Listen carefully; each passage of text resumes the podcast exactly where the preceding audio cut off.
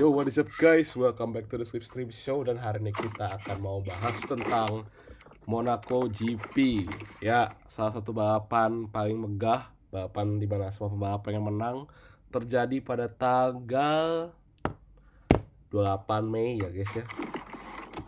Most prestigious Yes. Grand Prix we, we've ever seen dan itu juga merupakan salah satu bagian dari Triple Crown of Motorsport. Jadi Yoi. emang eh, sudah ada heritage-nya di sana, jadi prestisenya sangat eh, luar biasa. Iya.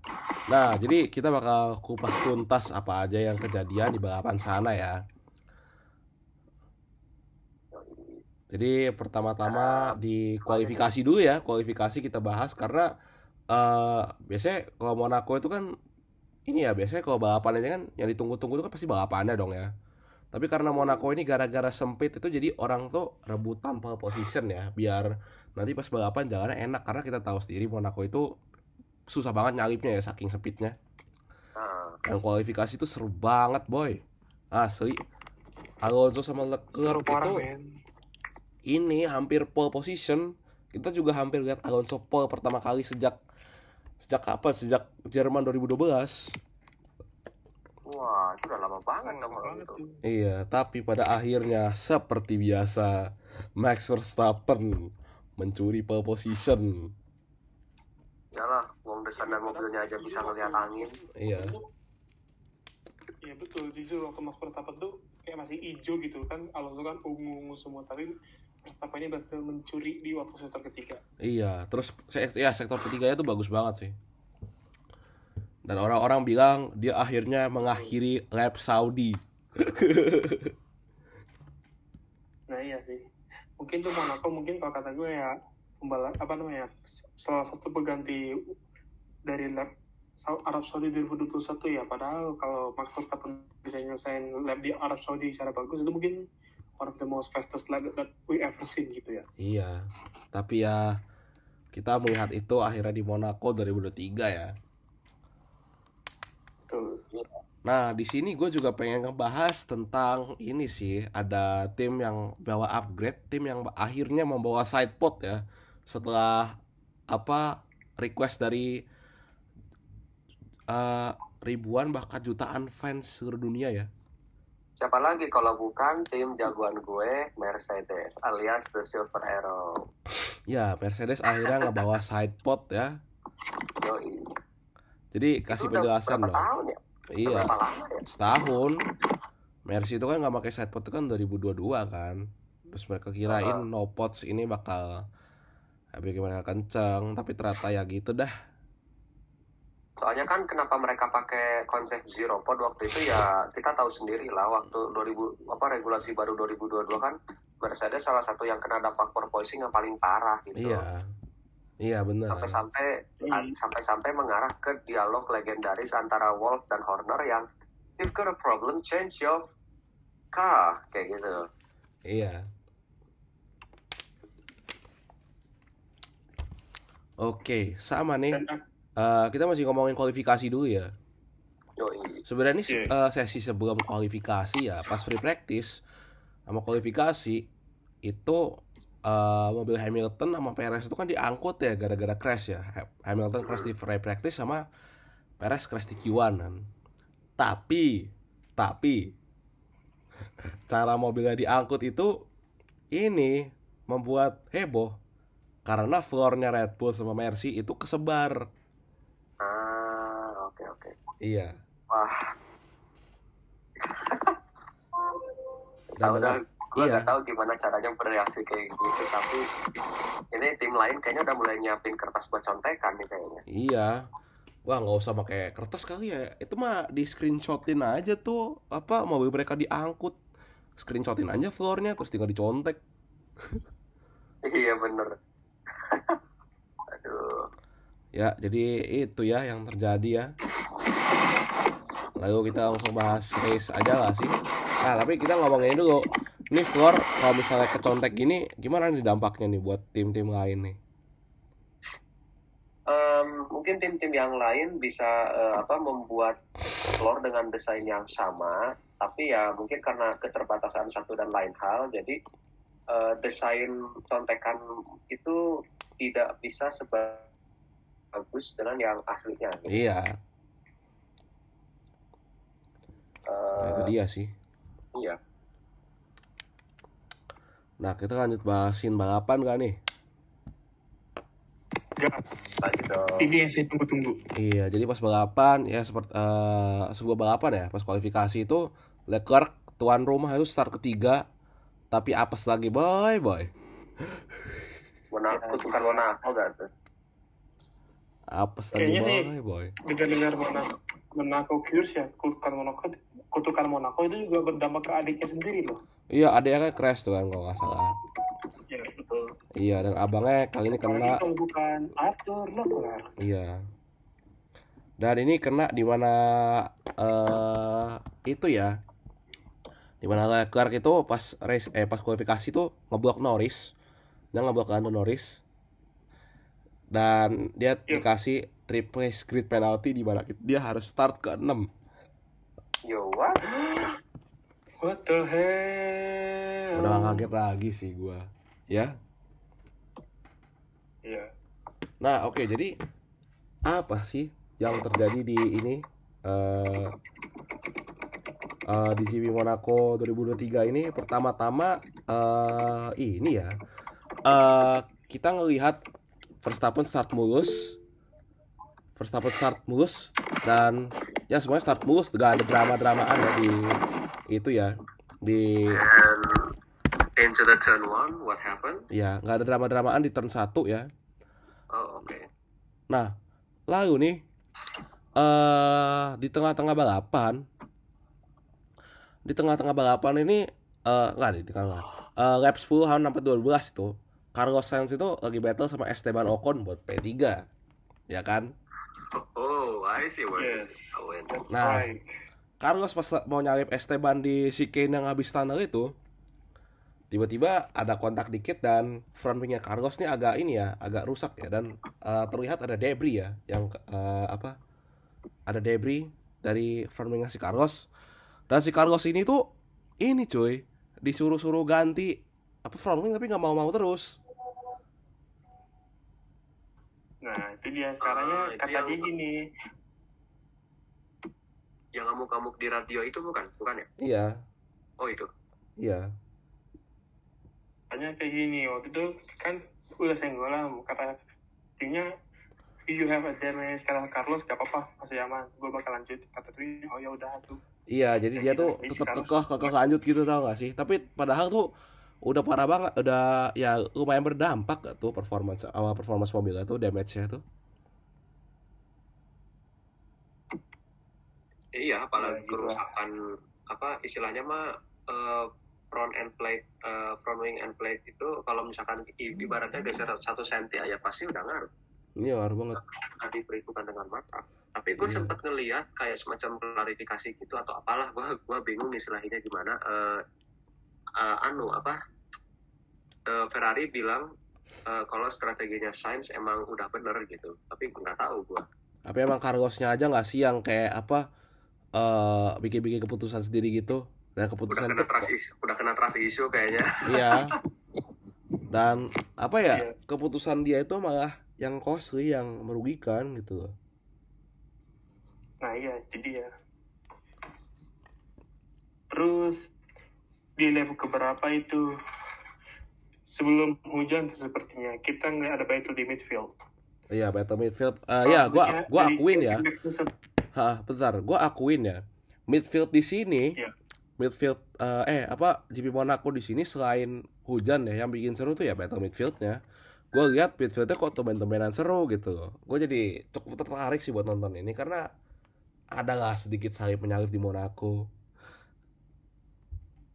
Walaupun Yes. ya kalau dari kacamata gua permainan midfield di F1 GP Monaco tuh lebih ke strategi pit stop. Iya. Tapi di sini ada lah nyalip-nyalipnya. Kayak Max sama Nico Hulkenberg agak oke sih di sini kelihatannya ya. ya Walaupun iya mereka Terus? berdua nggak ada yang dapat poin ya. Tapi oke Mm. sih cukup seru sih. tambah ya overtake Kevin Magnussen sebelum hairpin dan gue lupa dia dia motong siapa pokoknya itu one of the bravest moves gitu Iya. the, bra- the bravest move Soalnya kan semua orang tahu kalau tikungan hairpin Monaco tuh tikungan Grand Hotel kalau nggak salah namanya tuh Iya, ya. Iya. itu, itu tikungan paling lambat di namanya semua di semua dari semua sirkuit dan lagi ya jadi aksi salib penyalip kurang memungkinkan di situ dan nah gimana seseorang bisa ngambil kesempatan yang sangat sedikit itu. Jadi ya se- apa good game well played GGWP iya. Nah, ya. Terus kayak gue kayak gue belum sempat percaya kayak bakalan terjadi hujan menurut Alex Jacks ya, which is komentar F1 pas gue nontonnya. Iya. Kan kan Martin Brundle Martin Brundle sama Crofty udah pindah ke Sky Sport jadi iya.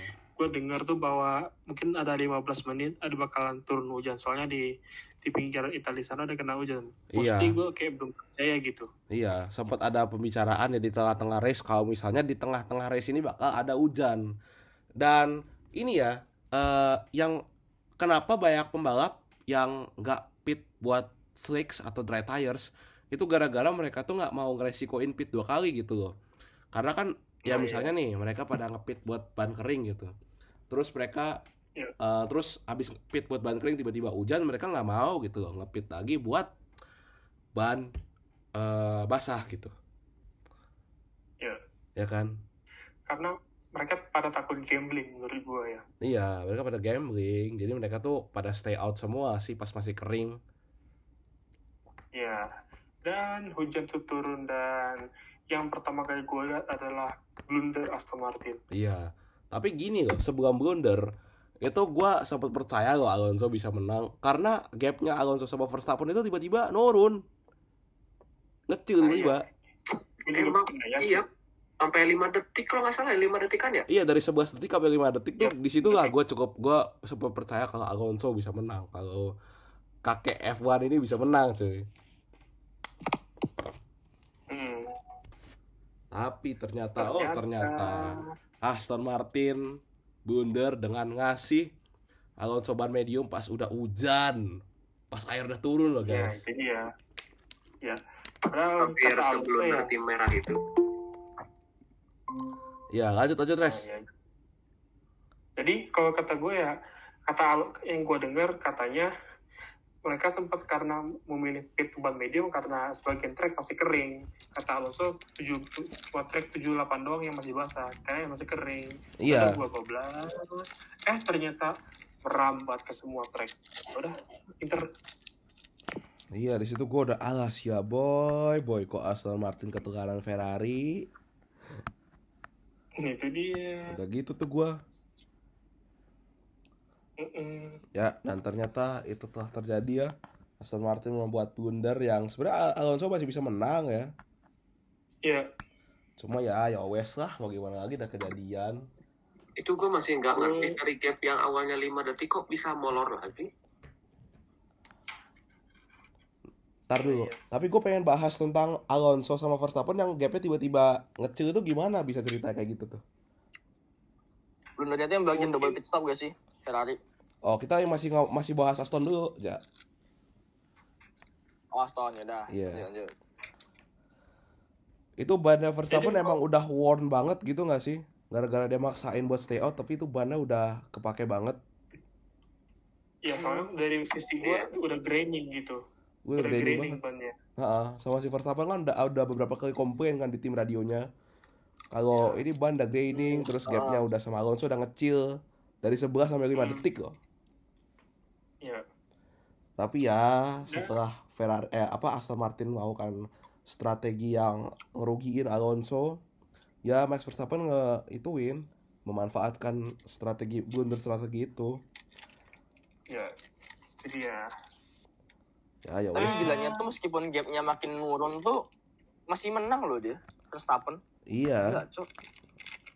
emang gokil sih ini RB19. Hmm, Ini ya mobil- walaupun ini- RB19 yang sempat bocor bagian spesialnya itu apakah apakah menjadi dampak buat balapan selanjutnya yang auratnya tersingkap ke hadapan publik itu loh mobilnya Iya, Nah, floornya. Gak Red Bull doang sih Mercedes juga Ya Red Bull sama Mercy juga sih. ya jadi mungkin mungkin ya ada yang buang dari dari dari engineer Aston Martin kayak, kayak nyatet dari poin Red Bull atau Mercedes gue lupa pokoknya oke Oh, iya. gue tandain gitu langsung jadi catatan untuk mereka Iya, sama si mereka, mereka apa engineer Aston tuh langsung nyatetin bagian-bagian utama di floornya gitu. Gue lihat di F1 Speed kayak Iya. gitu. Iya Jadi ya, Ya, let's get back. walaupun eh, walaupun gue sempet yakin kalau ah ini kayaknya bakal susah bersaing nih kalau ada satu desain rahasia yang bocor gitu tapi gue pikir-pikir eh, kalau desain dalam tanda kutip eh, desain contekan itu tuh nggak bisa eh, apa bakal nggak bisa 100% sama yang aslinya walaupun ya emang bakal sedikit lebih kompetitif mobilnya gitu. iya. And then setelah hujan makin menderas nih guys, semua pembalap pada pit stop nih dan gue menemukan satu driver yang sangat nekat memakai ban kering di hujan. Ya, siapa ya Pakai bukan Siapa? Lando Norris. bukan Kevin Mac itu itu beda beda beda beda tahun, Bro. beda Beda tahun, beda sirkuit. Beda tahun, beda tahun. Siapa lagi kalau bukan Kevin, Kevin Magnussen. the Kayak fighting gue masih gak, kayak gak expect hujan-hujan lebat lumayan deras dia pakai masih pakai Iya masih maksain gitu. pakai ban hard tuh dia. Itu gila sih. Ngomong-ngomong ban hard, gue kita pengen sesuatu nih. Ya tar tar tar tar tar. Kita masih bahas Kevin Magnussen dulu, jangan diloncatin dulu, Iya, cuy. Iya, iya, iya. Iya, iya, iya, iya, iya. Iya. Itu semua pembalap udah sama ban inter cuma dia pakai ban hard sendiri. Iya, itu cuma dia pakai ya, ban hard sendiri. Nekat sih itu. Hitungannya nekat. Iya. Ya, pasti disulupin, dilara- dilaraskan, eh malah lockstop nampak wall. Iya. Malah Tokyo Drift Mm-mm. di Monaco anjing. Iya, nah, itu terakhirnya dia ganti dengan ban wet. Iya. Diganti sama ban wet, dikira ban wet bakal manjur, tapi ternyata si Kemeknya DNF ya. Iya, DNF. Ya, emang. Kemek DNF, Stroll juga. iya Stroll Dia juga ya. apa sih Nah, gara-gara ada masalah kan sih? Apaan? Si Kemek. Heeh. Iya, kalau nggak salah ada masalah deh. Kalau mobilnya. Hmm. At least tahun ini nggak ada kejadian kayak yang tahun kemarin tuh yang Lance Stroll udah disorot anjing. Iya, Itu- soalnya itu Oh, itu soalnya ini apa eh hak penyiaran gitu yang apa maksudnya nge-broadcastingnya gitu sekarang di pihak F1 ya bukan di pihak Monaco-nya. Hmm, hmm. Kan selama ini kan yang apa yang ngerekam-rekamin gitu kan bukan F1 ya yang punya pihak apa yang punya haknya gitu. Hmm. Betul gak sih? Ya, betul. Iya. Itu absurd banget aja tiba-tiba Lance Stroll disorot. Iya. Apa? Nah, iya. And then, Ya, ada kejadian ini ya kejadian di nah terus ada blundernya Ferrari di Monaco GP Hmm, 2023. ah Ferrari. Nah, jadi pas balapan ini Ferrari itu Ferrari itu eh membuat keputusan untuk stay out satu lap se- eh, pas semuanya lagi ganti ke Inters. Ya kan? iya. Dan setelah ini Iya. Ferrari ini nge-double stack nih kan si Sainz itu lagi de- eh Leclerc lagi di Ah, depan iya Sainz tuh, ya. lihat gue. Dan ternyata apa yang terjadi saat mereka double stack? Mercedes bisa memanfaatkan momen itu dan karena momen itulah. Hamilton keempat, George Russell kelima. Wah gila anjir. Iya. And then setelah Mana ya? Eh, tapi nih, dia marah-marah. Iya. Tapi ini Marah-marah. apa kabar nih ya tifosi yang bilang Ferrari bakal juara dengan Fred Vasseur? Hah? Siapa ya? Alah. Hoak anjing siapa yang bilang tuh? Mana ya bilang kayak gitu ya? Perasaan pas awal musim banyak yang bilang Fred bisa bikin Iya. Ferrari juara. Mm-mm, betul. Eh, ternyata makin jadi. Ya makin jadi ternyata. Iya, makin betul. pain. Dan Carlos Sainz ngomong ngomong- gini. Apa? Dan Carlos Sainz ngomong kayak gini pas keluar dari radio setelah gagal overlap Ocon. This is exactly what I talk about. Target kita padahal Hamilton. Saya tidak peduli dengan Hamilton. Saya cepat. Ya karena Hamilton kan di belakangnya kan. Iya betul. Iya, kok gitu ya kocak, kocak anjir Ferrari. Set dah. Apanya yang Ya. perlu diubah ya? Mm-mm. Kira dengan buang Binoto sama dengan buang sial. Ternyata makin datengin sial. Iya, Rombak lagi aja semuanya lah. Karena ya gimana Binoto tuh bukan bagian yang engineeringnya. Hmm. Mm. Karena Binoto tuh padahal Binoto tuh paham banget sama mobil. Iya. Itu isiannya Ferrari 2000 2000 berapa ya? Intinya 2000 berapa aja dan masih jadi world champion bisa dimasukin ke sini lagi gak sih? Iya, gue minta, Iya. gue minta dong balikin internal Ferrari tahun 2004 lah. Nah ya. Hmm. Oh, udah. Di mana mereka, Udah. di mana mobil mereka takut kecepatan, pengen di, di downgrade lagi Mm-mm. gitu. Iya. Oh Tuhan balikan. Ada loh masa-masa Ferrari begitu. Takut kekencangan kayak anjing. 2004. Mm-mm, betul. Sekarang bikin strategi aja ragu. Tahu anjir deh. Bang, pelin plan, cok. Heeh. Kayak ABG anjing. Nah ya betul. Iya, itu dia. Dan hujan pun turun, banyak kejadian yang wow banget menurut gue ya. Iya ya. Pertama, troll, WhatsApp, Ceko Iya. nyeruduk ya, Ceko nyeruduk rasa. Iya, Cekonya Rudok Russell itu jangan Ceko. Russell. Russell ada yang bikin di anjir. Yang. Omaha barudak sikat. Wah banyak sih pas hujan kejadiannya. Yoi, terus apa lagi ya? Dan then, Yuki Tsunoda ngamuk-ngamuk di radio Ya Yuki Yuki soal Yuki juga strategi yang salah. Anger Strategi isunya balik lagi yang- tuh gue liat tuh. Iya. Anger isunya balik lagi. Hmm, ya betul. Ya karena si engineer-nya kayak "Kak, pakai mode ini dulu, pakai mode ini dulu. Si Noda bilang, lu mau kita celaka gitu katanya. Iya. Kayak gitu. Dan banyak sih kejadian yang wow menurut gua selama hujan. Ya, Banyak sih. Nah ya. Anda terus kita eh, ini sih, sekarang kita mau ngomongin yang di podium ya, yang lagi naik podium ada Esteban Ocon yang ngeraih podium pertama sejak 2021 ya dengan Alpine. Dan itu gokil sih cuy. Mm, Dan ya ini buktinya kalau apa posisi kualifikasi di Monaco tuh emang krusial ya. Yap. Soalnya di banget. balapan juga Ocon nggak kesalip sama siapa-siapa. Iya. And same goes for Alonso sama Verstappen sih. Ya. Semenjak Alonso sering podium dan Ceko bad luck, mungkin Alonso tiga hari lima hari bisa nyalip Ceko di teman. Nah iya, Alonso itu sekarang P3 tapi eh iya kemarin Ceko itu kan nggak dapet poin samsek ya. Jadi Alonso Iya. bisa memanfaatkan momen ini ya. Ya. Jadi Ya, mungkin dengan Aston Martin yang lagi on form ya on fire ya mungkin mereka bisa memanfaatkan form Iya. itu menurut gue ya. Lu jadi keinget masa-masa Red Bull masih labil banget soal drivernya. Gak dapat poin dikit, out. Gak dapat out. iya. Itu masa-masa Hmm, paling itu- wow sih. Ya. Gasly diputus kontrak 9 Hmm, race, masih sisa 9 race. Hmm. Albon juga itu kalau Albon kurang tahu gue. Tapi Albon Gasly itu enggak, Albon itu udah satu satu musim full 2020. Emang kurang sih Iya, tapi si Albon. Hmm.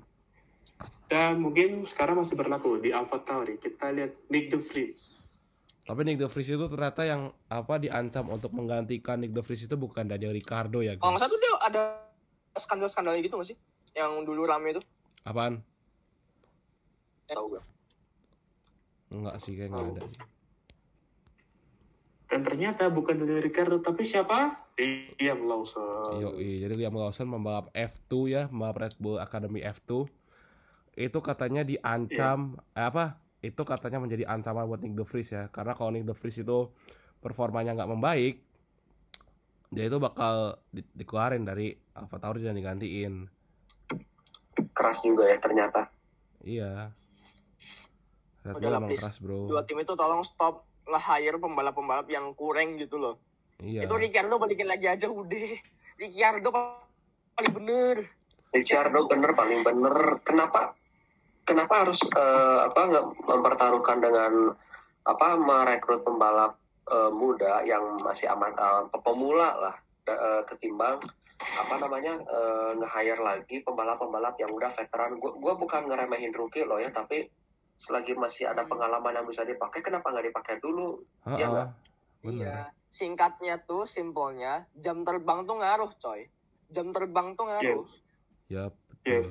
exactly. Kayak lu bandingin lu apa ya? Lu nge-hire Nick De Vries dibanding balikin Daniel Rick. Bayang gak sih lu? Iya. Nge-hire Nah, iya. Nick De Vries yang secara harfiah dia kan Formula E. Ya kan? Iya, Formula E Iya. ke F1 adaptasi apa nggak jomplang itu? iya. Tapi kan dia juga pernah di pernah- F2 bro. Pernah juga di F2. Oh iya, tapi eh dia lebih banyak di F2 atau di FI? FE. Nah kan, udah itu udah final answer.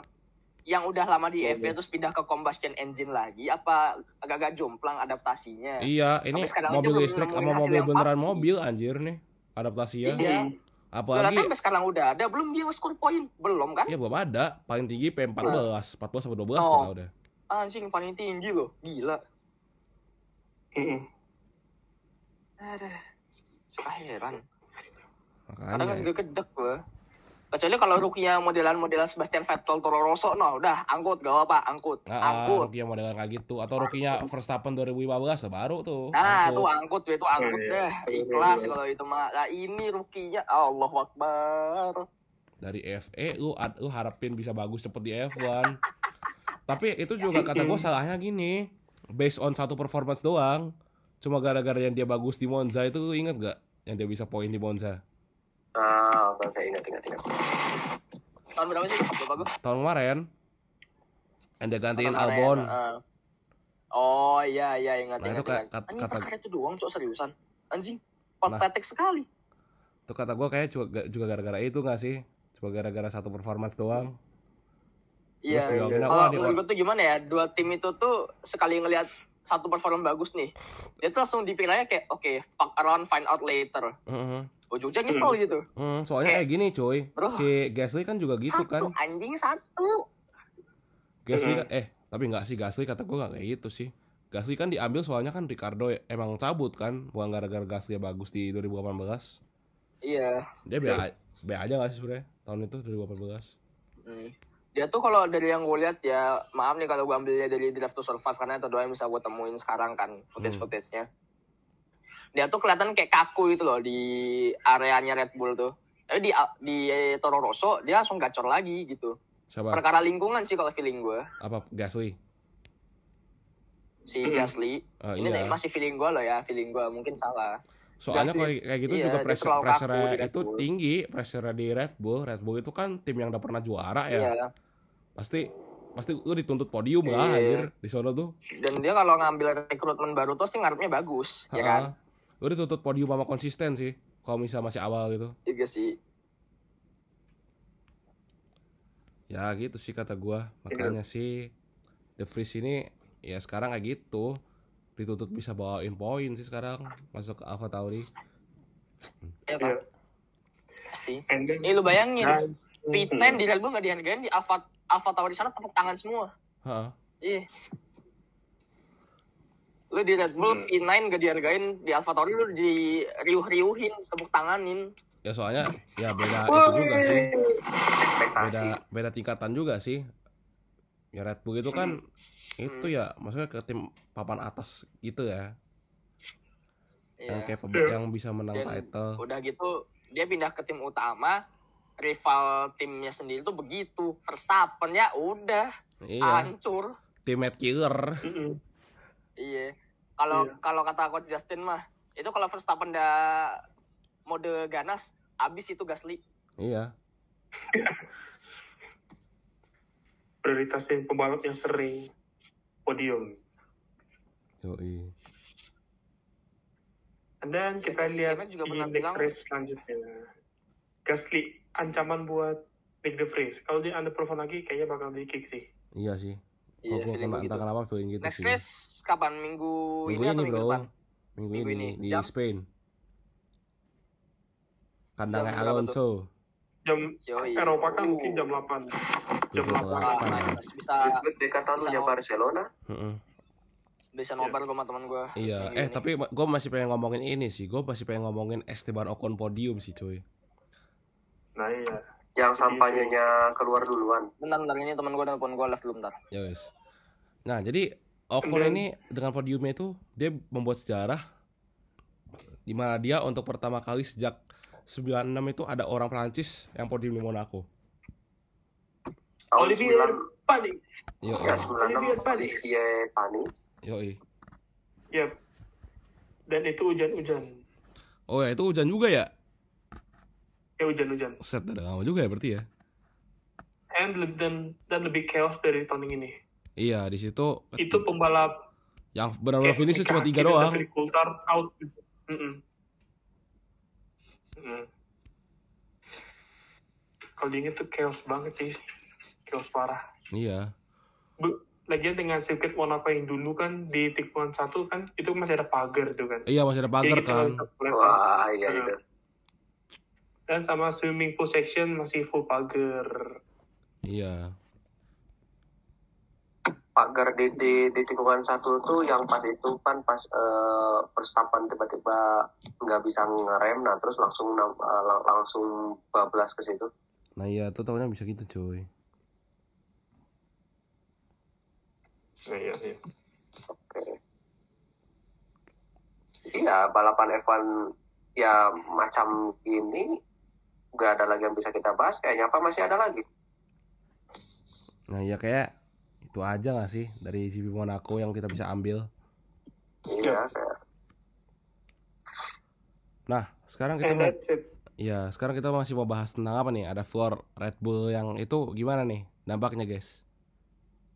Dan kita lihat update dari tim lain semenjak aura tersebut dikeluarin Yo, tidak iya. sengaja oleh pihak Marshall Monaco dan kita lihat dari Ferrari sama tim mesin lain mungkin McLaren akan melakukan perubahan kata gue. Iya, mungkin kita lihat bagaimana eh, hasil dari contekan nah, itu. Iya sih, karena dari luar itu kan udah kelihatan jelas banget ya. Apa detail-detailnya gitu. Bisa banget tuh dicontek. Nah, Tapi iya. itu does it have anything to do with uh, the Marshall nggak? Maksudnya uh, ada pihak yang bisa disalahkan nggak uh, yang membuat bagian floor mobilnya terekspos itu? Nah, itu gua nggak Hmm. tahu sih, Bro.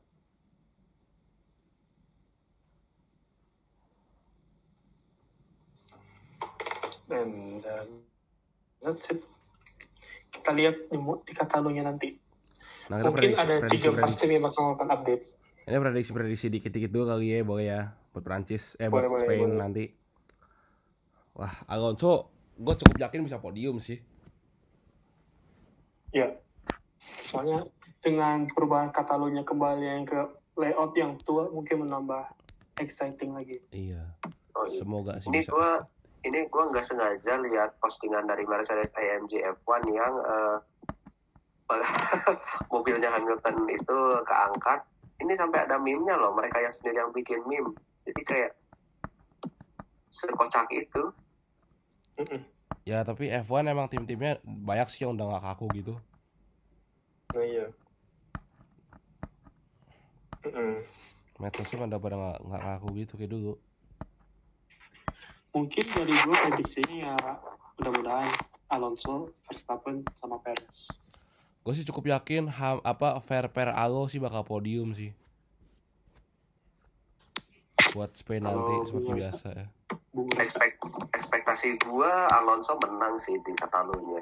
Gue sih pengennya gitu cuma ah, ya dengan Red Bull yang straight straight line speednya gak ngotak gitu nggak mungkin sih bro. Nggak yakin. Iyalah. gua. Ya sih, salah satu itunya apa hal yang hal yang harus di- dicatatnya gitu orang desainernya ya bisa ngelihat angin. Iya, Hmm. Adrian Newey. iya. Terus apa lagi nih? Mercedes nih kan upgrade ya. Ini di sirkuit yang benar-benar sirkuit kayak Catalunya gitu bakal gimana nih menurut kalian? Kan Monaco nih nggak bisa nyalip ya. Mm-mm. Ya nggak sih? Kita lihat aja. Mungkin Kita lihat mereka bisa buat P3. Iya. Tapi pertama-tama kita mesti tahu dulu tentang profil sidepod Mercedes ini dia eh, men- men- menitik beratkan pada apa entah eh, downforce kah, entah eh, eh, apa sesuatu yang lain kah. Soalnya yang gua khawatir itu ya porpoising lagi. Nah itu dia, takutnya kalau misalnya ada side pot yang masih porpoising ya mau gimana lagi ya kan? Karena kalau misalnya nggak ada side pot aja udah porpoising apalagi kalau ada apa tambah porpoising pusing lagi gak sih tuh? Iyalah itu kayaknya eh, Hamilton udah nge-hire tukang pijat, udah udah nge-hire kang urut. Iya.